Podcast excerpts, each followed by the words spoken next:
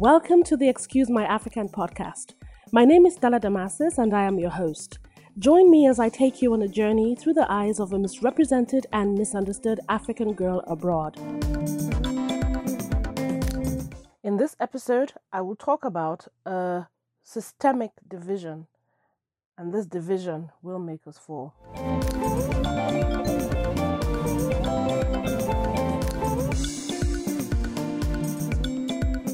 Couple of weeks ago, I saw a documentary on Amadou Diallo, the boy who came from Guinea, left his family in Africa, came into the United States of America to study, to make something of himself, to live a better life, you know, to do something with his life. And he left his family and came to America. Was in school, was doing work, you know, a decent guy, a great guy, an African immigrant.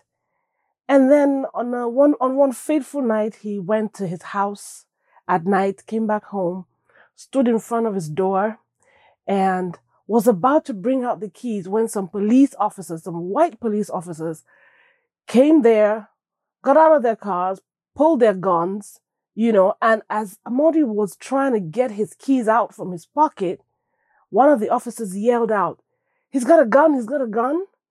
And they opened fire. They fired 41 times. 41 times.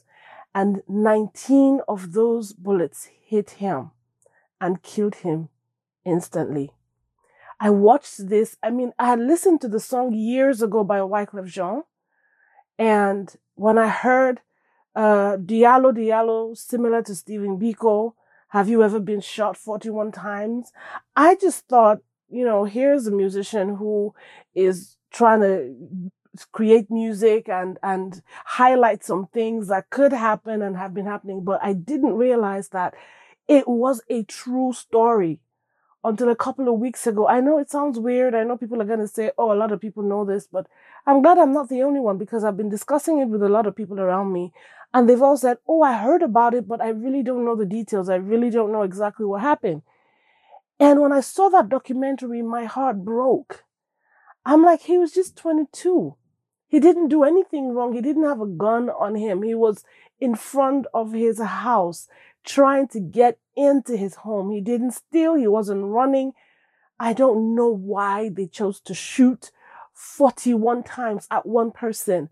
The first few bullets that got him, if you really were afraid for your life, which is what the police officer said, you would expect that after the first few bullets, bullets got him, you know, they would, they would stop. But what it would take these police officers to shoot 41 times at one unarmed black man, that is what got me. Now, I'm still telling you the story because there's a reason why I'm talking about this. The whole world has seen what's happening. The whole world has taken part in the protests because of George Floyd, justice for George Floyd. Everybody wants to see those officers put to jail, you know. They're fighting for other people, Breonna Taylor, things that have happened to black people caused by the police who are supposed to be taking care of them. And there have been protests all over the world. Now, I'm still going to go back to the story and take you on a journey of why I'm talking about this and how it concerns us as Africans. All right. So when this happened and this boy died and this, you know, the, there was an uproar about this and everything. Al Sharpton, as we all know, Reverend Al Sharpton, those years ago, this was a long time ago, he got up and took this upon himself. He organized his people. The NAACP were a part of it. And they started their protests. They went on every media, you know, uh, conference.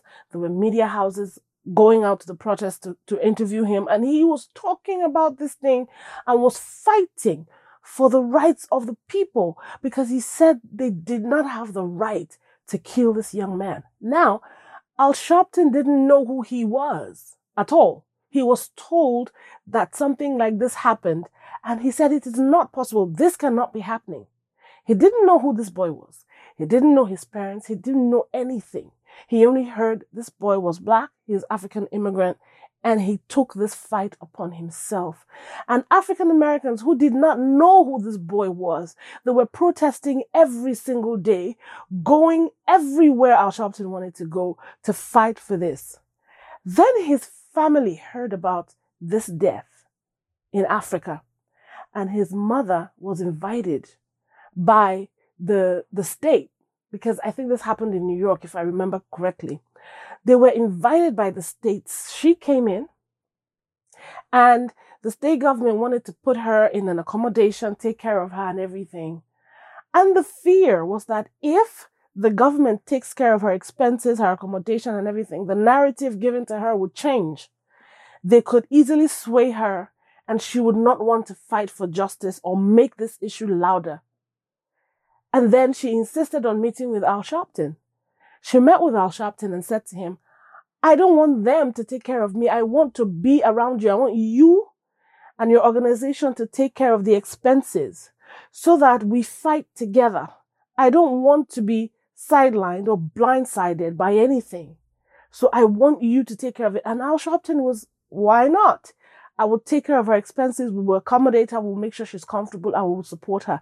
Al Sharpton was by her side every day. They went to court together every single day.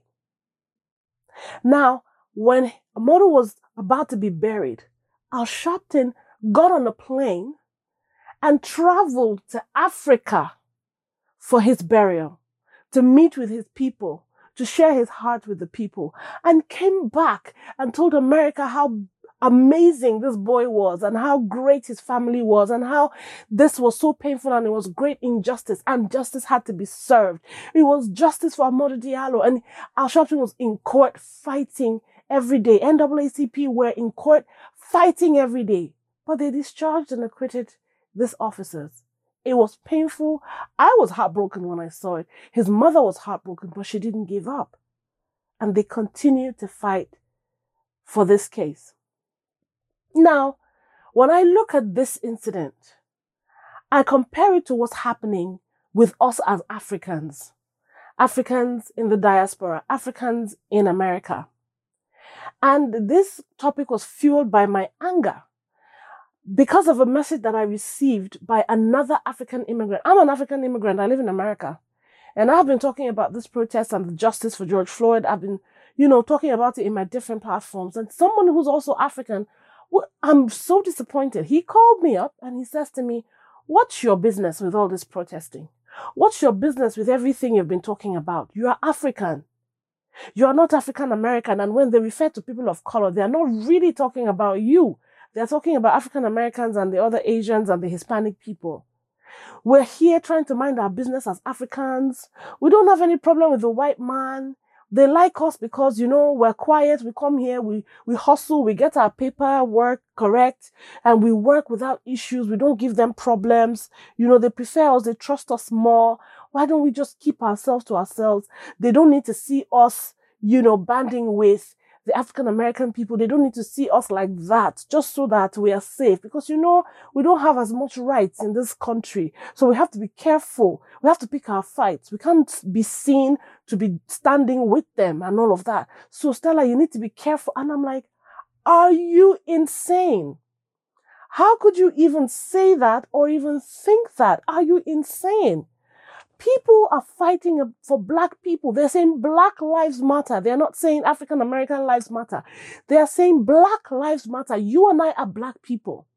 Before we open our mouths to speak, whoever's going to do anything to any of us will not hesitate to do it because as far as they're concerned, we're the same because we're black, whether you're African, whether you're Jamaican, whether you're Haitian, whether you're from the Caribbean islands. As long as you're black, this racism that we're dealing with right now is based on the color of your skin.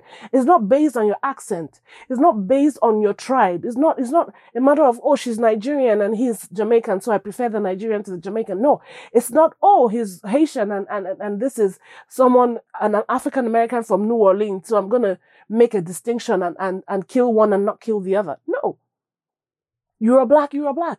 I have daughters, I have a son. My son is a black boy. He's going to go out there and anybody who sees him will see a black boy. They are not seeing an African immigrant. He is black, he is black. He might not get an opportunity to say, Hey, this is who I am. Hey, I'm, no, we are not different. We are all the same. As Africans and African Americans, we all came from the same ancestors. Where we were born and raised is the only difference. It doesn't change the fact that we are one and the same. There is no way that people will thrive when there's no unity. There is no way that division will bring anything good. And we always know, united we stand and divided we fall. We know that for a fact. We all have to stand for the same thing because we are the same people. Don't be deceived. Do not be deceived. That is why I keep thinking about this Amadou Diallo story because what we have failed to realize is that the media has brainwashed a lot, a lot of the media that we consumed, a lot of us before coming to America, they gave us a weird impression about African Americans. The same thing, the history that African Americans were given about their ancestors and how their fellow brothers sold them into slavery and how we come into America and feel like we're better, feel that they're not working. These are stories that are spread by the media. These are stories that are told from generation to generation, and that is totally wrong. These are conversations that we are supposed to have to heal this divide. We shouldn't allow the government or the media deceive us. That is what they wanted to do to Amadou's mom. But she was smart enough to stand in line with, with Al Sharpton to say, hey, we are fighting the same fight. You're on my side, so let's do this together. She could have easily enjoyed the comfort of the state government and they could have swayed her decision to fight for the rights of her son. At least now we know the story because if she hadn't fought beside Al Sharpton, we probably would not have heard or seen the documentaries or known how bad it was because they would have swept it under the carpet. So let us not act like we don't know what's going on. We do because you ask yourself, who stands to benefit by the di- division?